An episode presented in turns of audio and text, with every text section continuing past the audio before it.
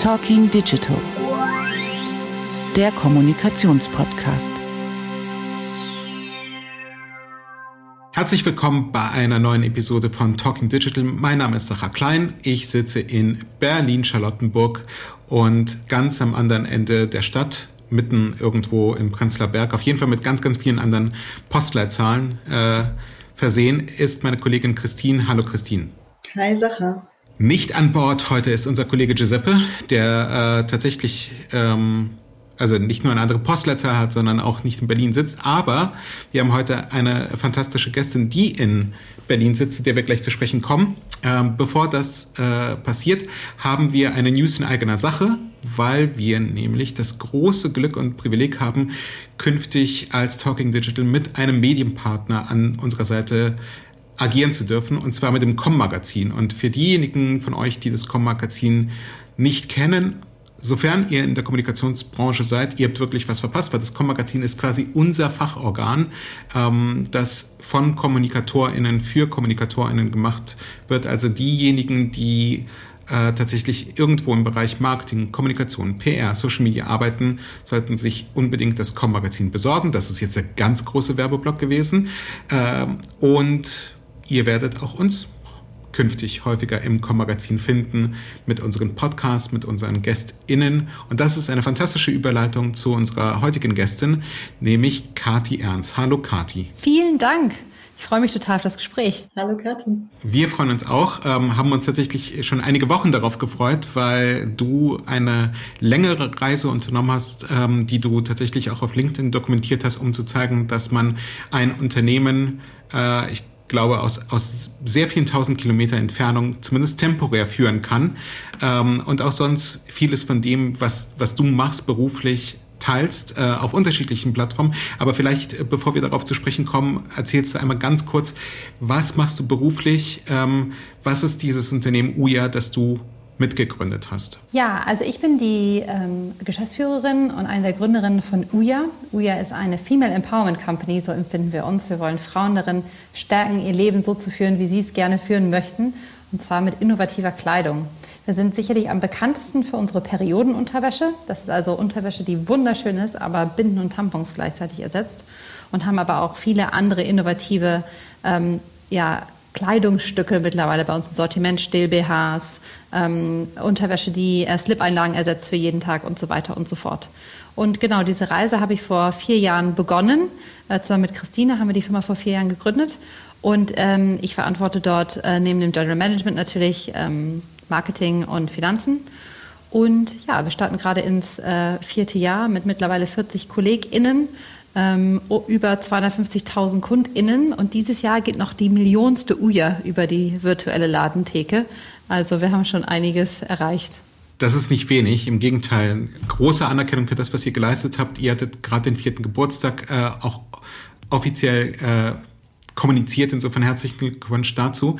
Ähm, was uns tatsächlich vor einem guten Monat oder vor zwei Monaten gewundert hat, als du etwas auf LinkedIn gepostet hast, in dem du über deine PR-Learnings gesprochen hast aus vier Jahren UJA, ist, dass ihr bis hierhin das mehr oder weniger komplett eigenständig angegangen seid. Also ähm, keine Hilfe von außen hattet. Ich glaube aber auch tatsächlich intern als Gründer, als Gründerin das Thema Kommunikation komplett selbst betreut habt. Kannst du uns vielleicht einmal erzählen, wie ihr das gemacht habt, wie ihr das heute macht? Also was, was bedeutet für euch PR? Wie macht ihr das und auch welchen Wert hat es für euch? Also ich bin mir sehr sicher, dass es UJA ohne PR nicht gäbe in der Form, wie es heute als Unternehmen dasteht. Also ähm, die breite Anerkennung, die wir als Firma und als Persönlichkeiten über die Medien erhalten haben, haben sicherlich sehr stark dazu beigetragen, wie erfolgreich wir geworden sind.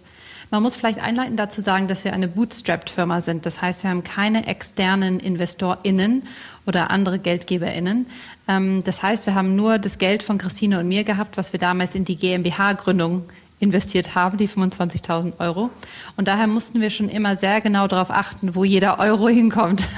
Und jeder Euro müsste auch idealerweise in mehreren Euro Umsatz äh, sich umwandeln, wenn wir ihn eingesetzt haben. Und ähm, da war eben die Frage am Anfang, könnten wir uns das überhaupt leisten, ähm, mit jemandem zu arbeiten im Bereich PR. Ähm, unwissend sozusagen, ob das so unser Kanal wird. Ja? Ähm, wir haben uns damals mit ein paar ähm, FreelancerInnen ähm, getroffen und gedacht, ob das vielleicht eine gute Lösung für uns war.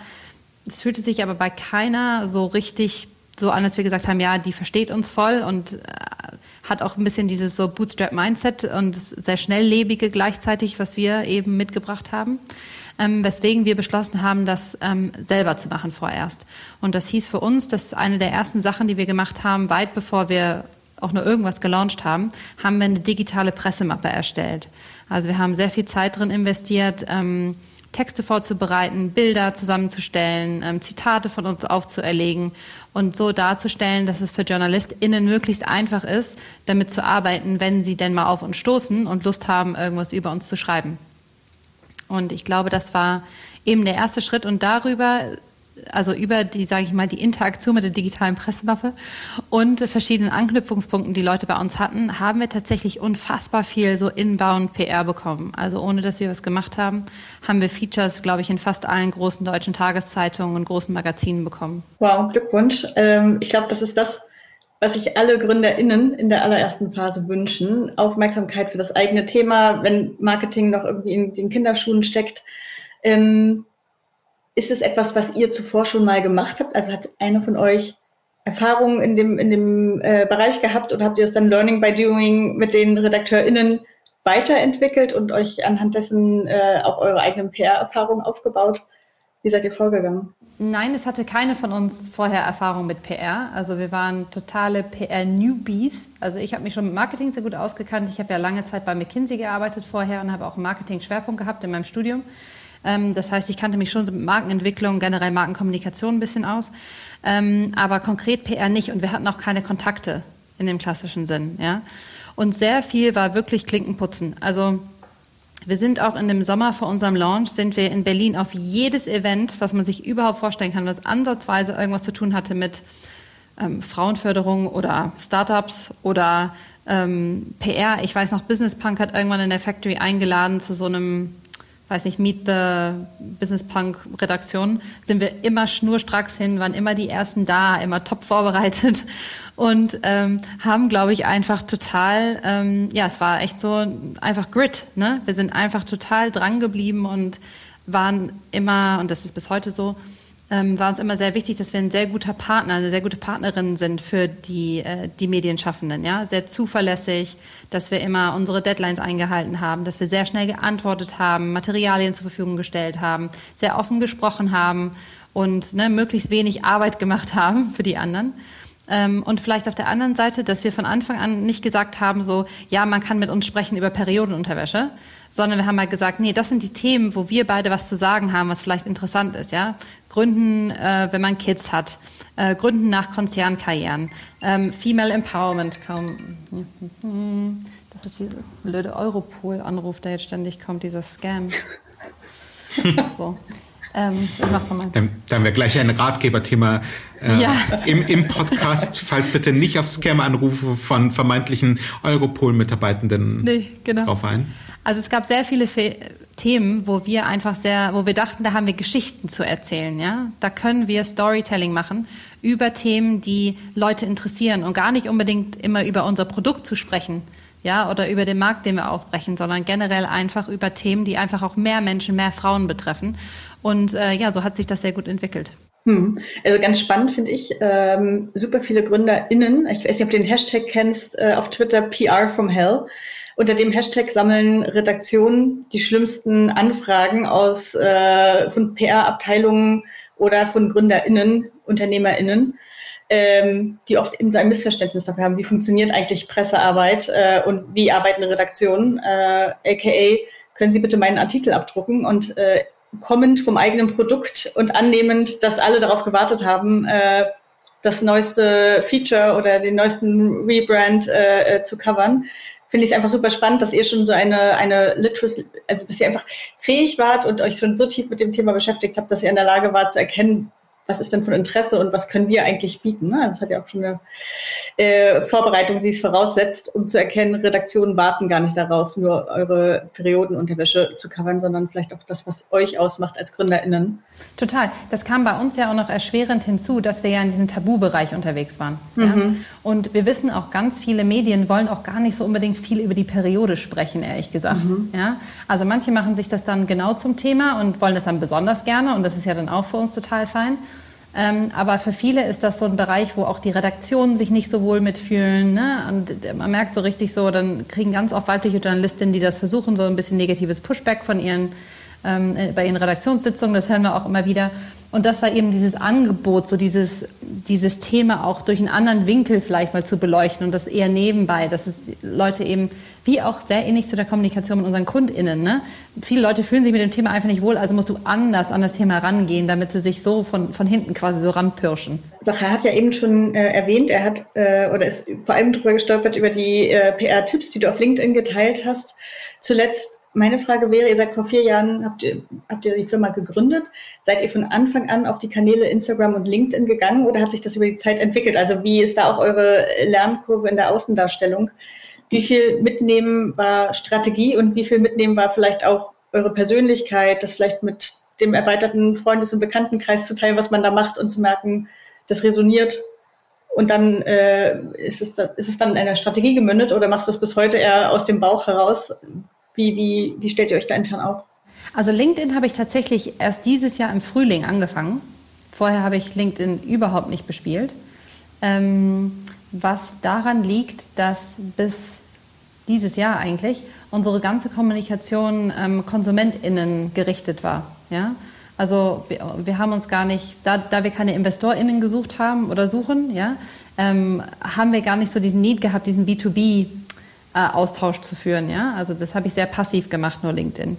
Ähm, jetzt habe ich mit LinkedIn ange angefangen, weil ich merke, dass mir immer wichtiger ist, mein persönliches B2B-Netzwerk eben auszubauen, meine Positionierung persönlich als Geschäftsfrau eben auszubauen. Das ist aber eine persönliche Kati-Sache, das ist keine Uja-Sache. Natürlich mhm. hat das Effekte auf Uja, aber das ist eigentlich ein, ein Kati-Thema sozusagen.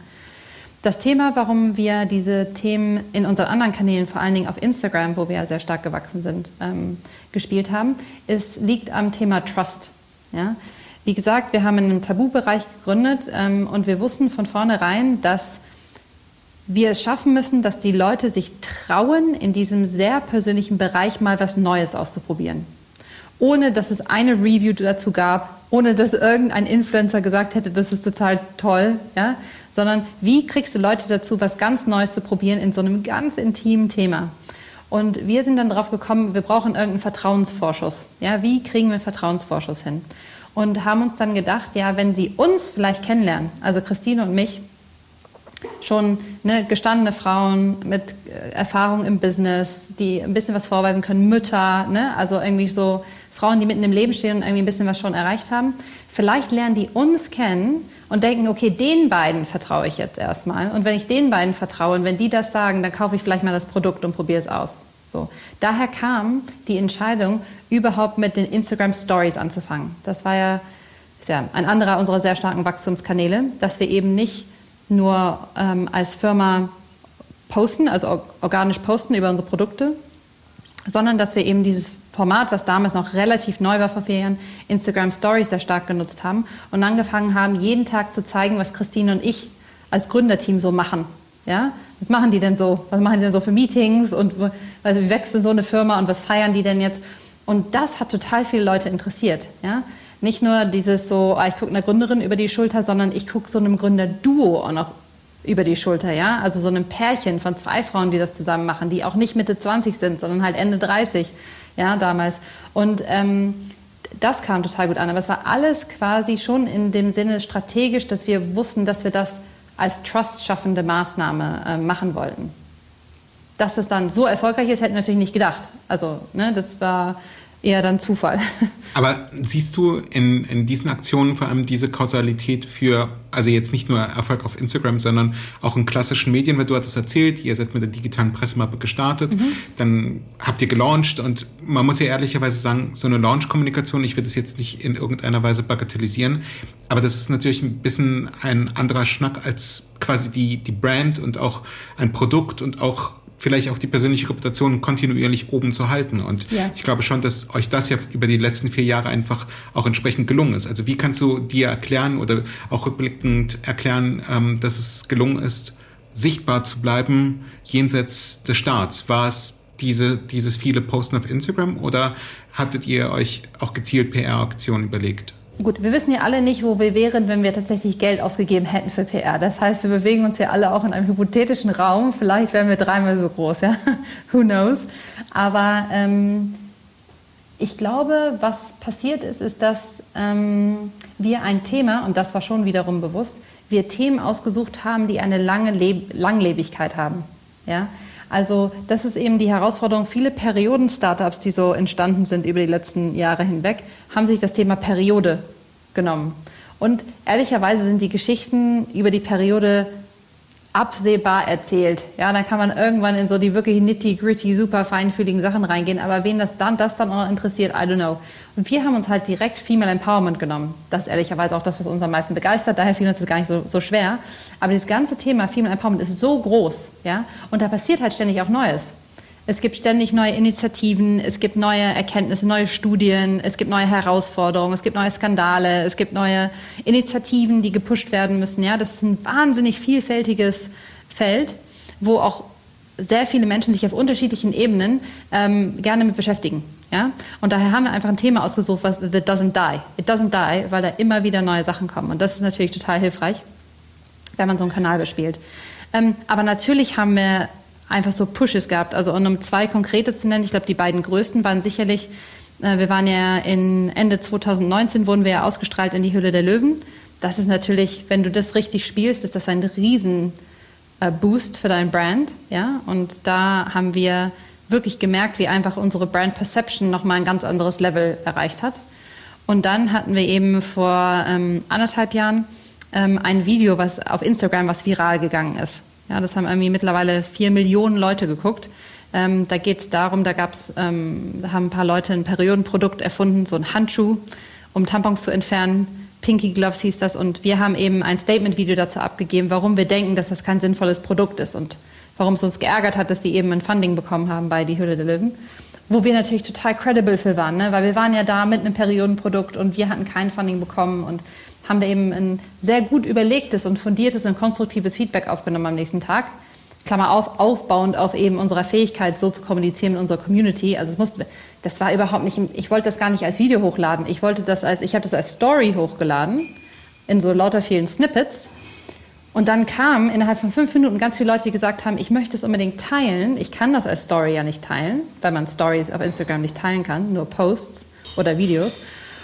Und dann habe ich gesagt, okay, es war Shooting-Tag, ich war super busy und dann habe ich gesagt, oh, weißt du was, ich gebe mir jetzt fünf Minuten. Wenn ich in fünf Minuten schaffe, irgendeine App zu finden, die mir diese Snippets hier zusammenschneidet, dann poste ich es. Und wenn ich es in fünf Minuten nicht schaffe, dann mache ich es nicht. So. Und dann habe ich aber eine App gefunden, mit der ich das irgendwie ganz schnell hingekriegt habe, habe das schnell hochgeladen und bin dann zum Shooting gegangen. Und irgendwann eine Stunde später kam eine Kollegin und meinte, oh mein Gott, Kathi, irgendwas explodiert gerade. Ja? Und dann hatten wir innerhalb von einer Stunde irgendwie ich weiß nicht, wie viel das waren, 120.000 Views oder sowas, ja, absurd.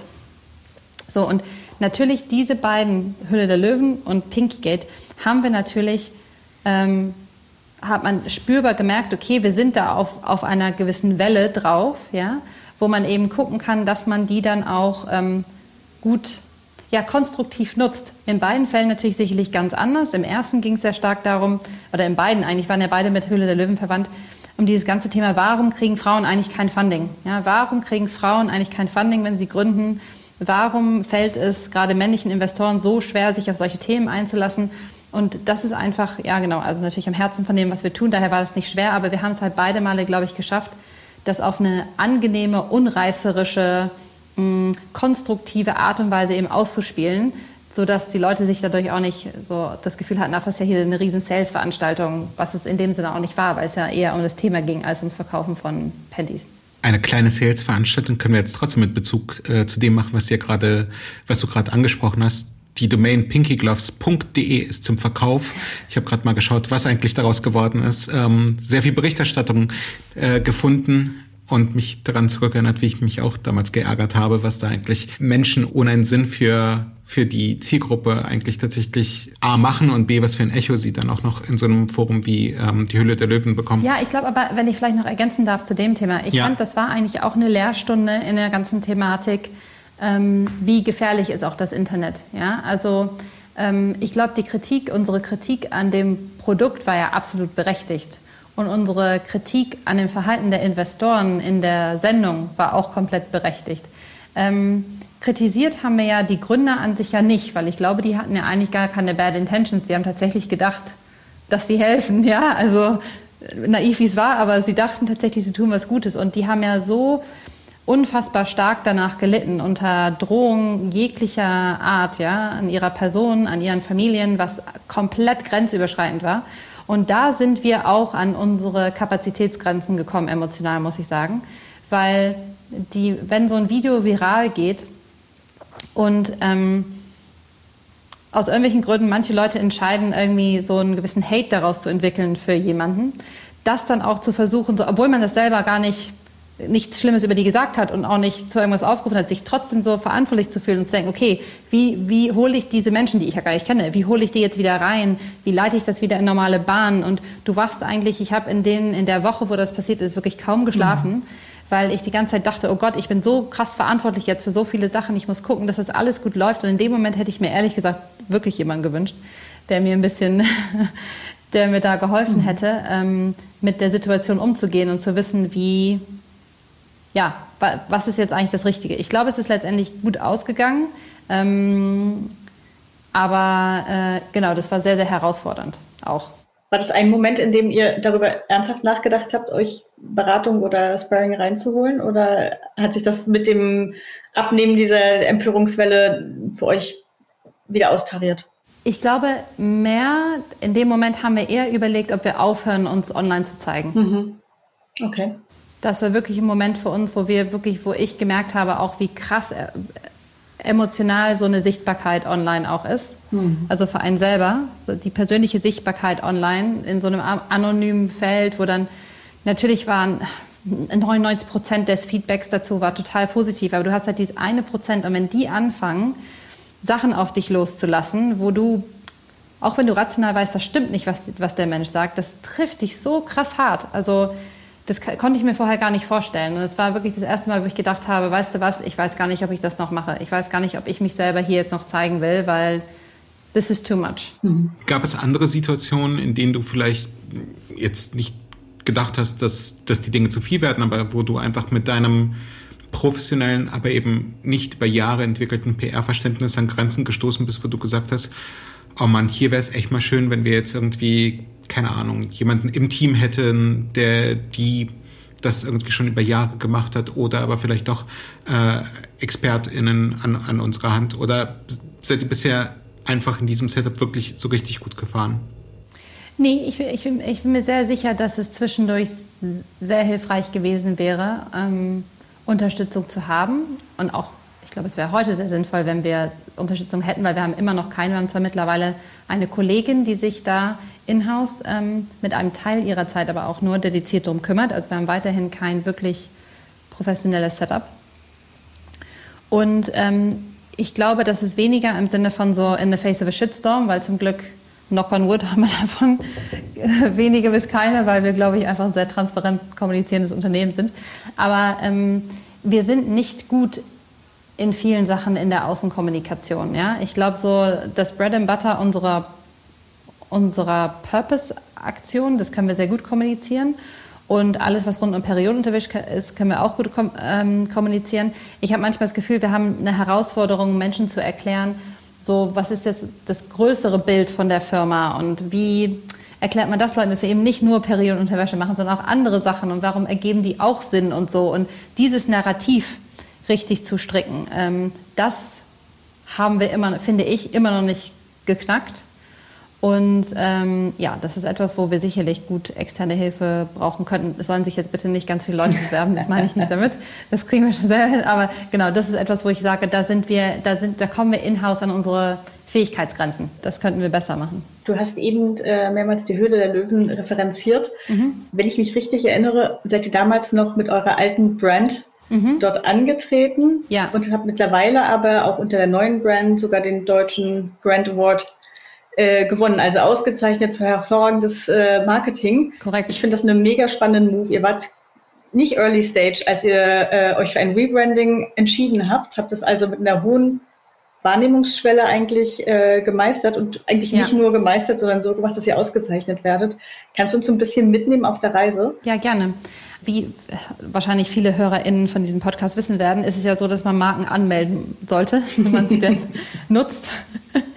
Und das haben wir auch gemacht, ähm, als wir Uya gegründet haben. Und äh, nicht nur das, sondern wir haben den ursprünglichen Namen, den wir hatten, Ushi, ähm, haben wir damals auch von ähm, MarkenanwältInnen prüfen lassen, ob das ein unbedenklicher Markenname ist für die Europäische Union. Die waren der Meinung, ist es. Ähm, wir haben daher diese Marke angemeldet. Und am allerletzten Tag der sozusagen Widerspruchsfrist, die es dann gibt, die geht mehrere Monate lang, kam eben ein Widerspruch. Und von einem sehr, also größeres Unternehmen gibt es eigentlich nicht, was uns hätte widersprechen können. Und da haben wir gedacht, ha, das ist ja irgendwie komisch, weil wir haben das ja checken lassen, aber die finden das jetzt doof, so. Was machen wir denn jetzt? Und man muss dazu sagen, es war der erste Tag unserer Crowdfunding-Kampagne, mit der wir ja in den Markt gestartet sind überhaupt und an dem wir ja sozusagen unser Funding-Ziel nach sieben Stunden ja erreicht haben, was wir eigentlich in einem Monat einnehmen wollten. Also es war so ein Tag, wo wir auf so einem riesen High waren und plötzlich kommt diese Nachricht, ihr könnt, oder ne, jemand widerspricht dem Namen. Und da haben wir eigentlich gesagt, nee, hier jetzt David gegen Goliath, wir, das, das zweifeln wir an, das geben wir jetzt nicht so einfach ein. Und was dann passiert, das war beim, beim OIPO, also beim Europäischen Markenpatentamt, ähm, haben wir dann quasi gesagt, ja, okay, hören wir, aber sehen wir nicht so und haben dann eben angefangen, das ist ein, es ist nicht rechtlich, es ist ein Diskurs eben vor diesem Amt, wo beide Parteien eben ihre Position darlegen, so, wir finden nicht, weil das ist so, so. Und das zog sich sehr lange hin. Und wir haben dann irgendwann gesagt, pass mal auf, ähm, wir warten jetzt die Entscheidung von der ersten Instanz dieses Amtes ab, die dann quasi so ein Verdict abgibt über äh, die, die, ähm, die Marke. Und wenn die gegen uns entscheiden, dann ändern wir den Namen. Dann gehen wir auch nicht weiter. Dann, wir haben schon so viel Zeit und Geld und ne, investiert in Uschi und es war ja damals schon klar, dass auch die Hülle der Löwen-Ausstrahlung mit Uschi sein würde. Ähm, wir müssen dann einfach einen Schnitt machen irgendwo. Und dann war es tatsächlich so, leider Gottes, dass das Amt ähm, quasi zu unseren Ungunsten entschieden hat und wir dann einen neuen Namen finden mussten. Und das war wirklich eine der schwierigsten Sachen, die ich je gemacht habe, weil wir so, mh, mm, es ist, für uns ist die Marke jetzt nichts, was wir einfach so irgendwann auf diese Produktverpackung geklatscht haben, als alles fertig war und wir gesagt haben, wir brauchen noch einen Namen. Sondern wir haben am allerersten Tag, als wir an dieser Firma gearbeitet haben, haben wir die Hälfte des Tages an dem Produkt gearbeitet und die andere Hälfte an der Marke und an der Kommunikation der Marke. Ja? Also wir verstehen uns daher auch nicht nur als Produkthaus, sondern wir sind ein Produkt- und Markenhaus. Und beides hat halt die allerhöchste Priorität. Ja? Aber nicht eins mehr als das andere. Und ich glaube, deswegen funktioniert unsere Brand auch so gut, weil man es einfach komplett spürt in allen Interaktionspunkten mit uns. It oozes this Uya thing, ja, oder damals eben Ushi thing. Und wir hatten so Probleme, uns daher auch von diesem Namen zu lösen. Und wir haben dann auch ein paar Agenturen angeschrieben, uns dabei zu helfen, einen, neue, einen neuen Namen zu finden. Und eine Agentur hat zu uns auch wirklich gesagt, sie hätten noch nie mit jemandem gesprochen, der so auch detailliert und klar auch überhaupt ausdrucken konnte, wofür die Marke sozusagen dieses Wort steht, was da, was da steht. Ja? Also es war wirklich schwierig. Naja, letztendlich haben wir dann mehrere bei, unter den Stapel an zig Hunderten an Optionen, die wir dann angeguckt haben, irgendwo lag da Uja rum. Und ähm, wir haben es genommen und wir fanden es wunderschön, weil es sehr viel von dem ursprünglichen erhalten hat, was wir eben an Ushi so schön fanden, aber es so viel sophistizierter eigentlich auch ist. Und ich bin jetzt im Nachhinein total dankbar für dieses Glück im Unglück damals, äh, dass wir uns umbenannt haben, weil ich glaube, dass Uya eine viel ähm, stärkere, modernere, ähm, erwachsenere Marke ist, die ähm, ja einfach viel besser auch zu uns passt. Und äh, genau, daher war das eigentlich ganz gut, dass es passiert ist. Aus PR-Gründen war es auch eigentlich ein guter Move, weil ihr hattet ja eben, du hast es ja gerade beschrieben, die David gegen Goliath Gunst und konntet auch nochmal so ein bisschen ähm, in die Verteidigungshaltung gehen und wahrscheinlich auch einen Großteil eurer Community mobilisieren. War das auch ein guter Move, ähm, nochmal die Marke bekannter zu machen? Also fairerweise die beiden Marken bekannter zu machen? Wir haben eine Zeit lang überlegt, ob wir wirklich die ganze Geschichte erzählen, also auch im Sinne von Nennung der, der Firma, die uns damals ähm, sozusagen den Widerspruch eingelöst hat und sowas. Ähm, und wir haben uns letztendlich dagegen entschieden, weil wir gesagt haben, also die Geschichte an sich können wir erzählen, aber wir werden jetzt nicht sozusagen sagen, wer das ist und daraus auch noch eine Story machen, weil das auch einfach, A, glaube ich, ist ein Kampf, den wir nicht gewinnen können. Ähm, und B, ähm, das tut auch nichts zur Sache. Ja, es tut einfach nichts zur Sache. Wir können viel stärker sozusagen unsere Geschichten und das, was wir gut können und was gut ist und nicht in diese Opferrolle sozusagen reingehen, sondern da stark reingehen.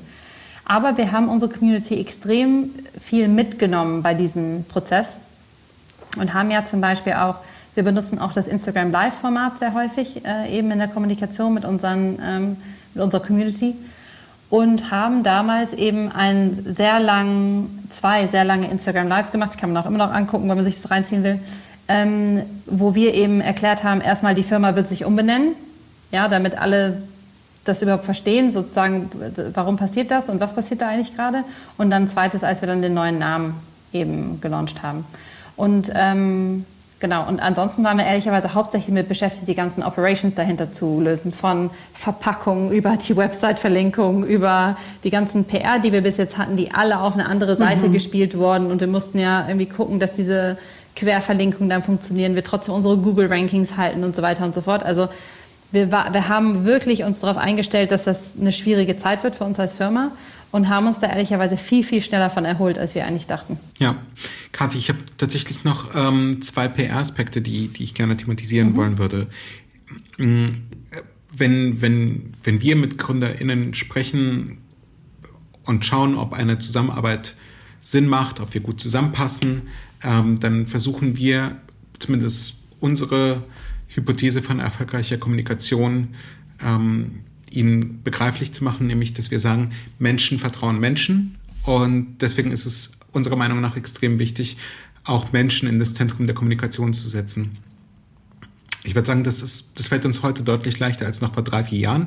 Ähm, und es scheint irgendwie dann doch ein Bewusstsein dafür zu entstanden, dass dieses Modell nicht ganz falsch sein muss. Ähm, ihr seid von Anfang an genau in dieses Modell gegangen, obwohl ihr tatsächlich ein sehr auch visibles physisches Produkt habt. Also die meisten, die Software machen, die haben ja tatsächlich eher noch vielleicht einen Grund, ja. äh, als Mensch in die Öffentlichkeit zu gehen. Aber ihr habt darauf gesetzt, warum? Also was, was, was war eure Hypothese? Ja, es war das, das Trust-Thema eben. Ne? So, wenn die Leute ähm, das ausprobieren sollen, was wir hier erfunden haben, dann brauchen wir Vertrauen von ihnen.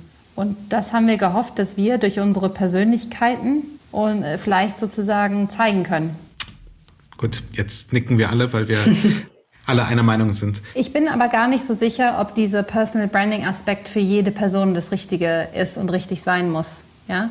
Ähm, ich glaube, es hängt total stark davon ab, was für ein Business Model du hast und was für ein Typ du bist. Ähm, ich glaube, was wichtiger ist, meiner Meinung nach, und ich bin keine PR-Frau, ähm, aber eine Markenfrau, und ich glaube, das Wichtigste, finde ich, ist, dass deine Marke eine Geschichte erzählen kann. Ja, eine Geschichte, die Leute interessiert, die Leute mitnimmt, die Leute emotional bewegt, ja. Und du so die Leute unter anderem, ne, gibt auch viele andere Aspekte, aber so unter anderem Leute eben an die Marke bindest. Und bei vielen und bei manchen wird das so sein durch, dadurch, dass die Gründer oder die Gründerinnen zu sehen sind.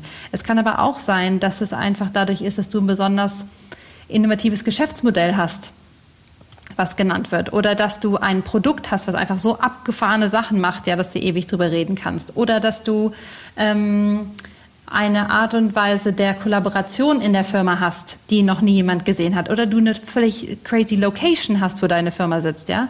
Also ich rede ganz oft mit äh, jungen Gründern und Gründerinnen, die halt sagen, ja, ich habe halt Produkt XY, das ist voll boring. Es gibt, also ich mache eine Schraube, was weiß ich, da gibt es nichts zu erzählen. Dann sage ich, doch, du, du und deine Firma, ihr habt 100 Pro was zu erzählen. Und Ich finde, die Option, den Menschen zu zeigen, ist nur eine davon. Und es hängt sehr, sehr stark davon ab, was dein Publikum ist und was dein Ziel ist, welche der Optionen es ist. Aber das Wichtigste ist, dass du Storytelling kannst, dass du Menschen mitnimmst auf eine Geschichte, auf eine Reise, die sie interessiert.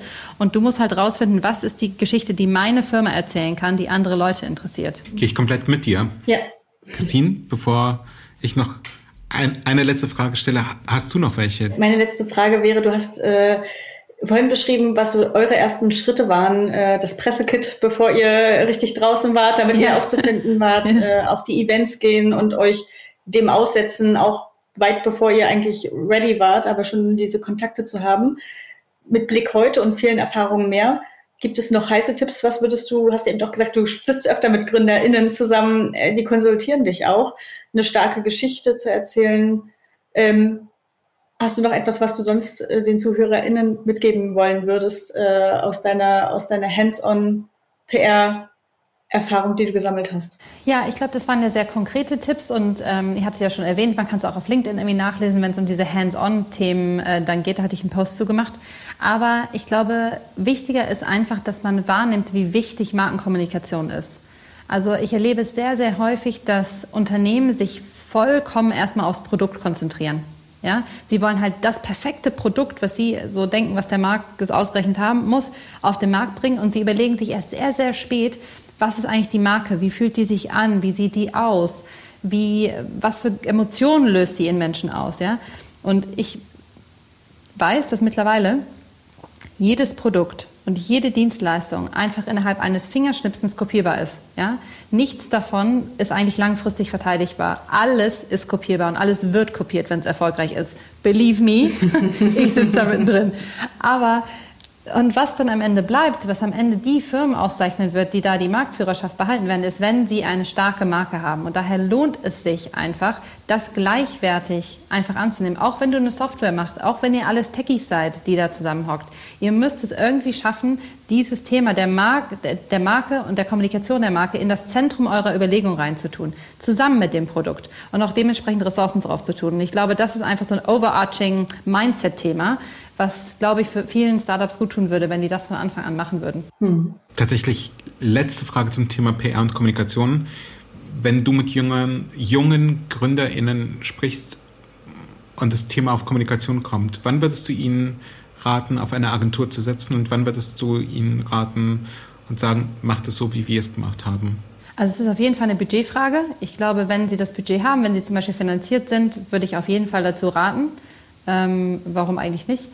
Ähm, und ich würde es davon abhängig machen, wie viel, wie selbstbewusst man selber in dem Thema Kommunikation ist. Also ähm, ich habe mich immer sehr wohl gefühlt äh, im Gespräch mit Leuten, beim Präsentieren, ne, beim Argumentieren, beim Dialog mit Menschen. Das ist etwas, was ich mir total zutraue und gerne mache.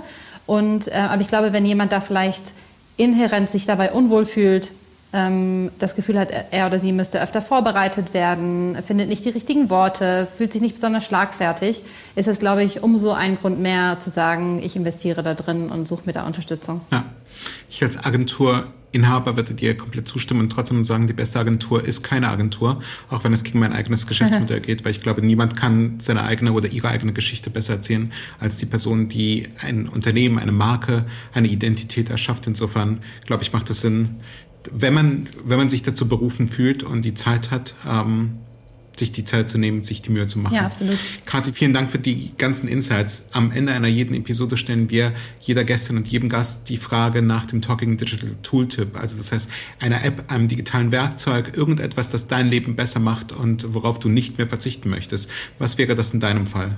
Ähm, ich wollte tatsächlich zwei nennen, die etwas außergewöhnlich sind. Und das ist einmal die Headspace-App und einmal die Peloton-App. Und zwar, weil ich glaube, dass neben unseren sehr herausfordernden Berufen, die wir alle haben und ähm, der Energie, die wir aufbringen für die Arbeit, die wir alle lieben und das wir auch total gerne machen, es wahnsinnig wichtig ist, dass man Ausgleich findet. Weil man nur so den Marathon tatsächlich schafft, den es braucht, einfach um erfolgreich zu sein. Und ähm, ich finde da sowohl Sport als auch ähm, Meditation sind ja, super Sachen, um einfach ein bisschen mehr im eigenen Körper anzukommen, um den Geist wieder ein bisschen freizukriegen. Und mir persönlich haben diese beiden Apps extrem durch die letzten Jahre geholfen, also extremst. durch die letzten Jahre geholfen und ich wäre 100%ig nicht so erfolgreich, wie ich bin, wenn ich die nicht nutzen würde. Sehr, sehr guter Reminder. Äh, vor lauter Arbeit eben auch mal äh, an das Wohlbefinden von sich selbst und dem Team Absolut. zu denken, äh, gehe ich komplett mit. Und ich fand von übrigens auch zum Thema Tooltip äh, deine Anekdote sehr schön, äh, wie man die Snippets bei den Instagram Stories wieder zu einem Video ja. vereint. Ich glaube, das ist auch so das Mindset, äh, was, was äh, zeigt, wie ihr arbeitet und äh, wie ihr lebt. Äh, Sachen anpacken und äh, schauen, dass es sehr effizient in kurzer Zeit äh, hinbekommt. Hat sehr viel Spaß gemacht. Ja, das war InShot damals übrigens. InShot heißt die App, die ich damals benutzt habe. Die kann man generell auch empfehlen für Videos, ja. Sehr gut. Noch ein dritter Tooltip.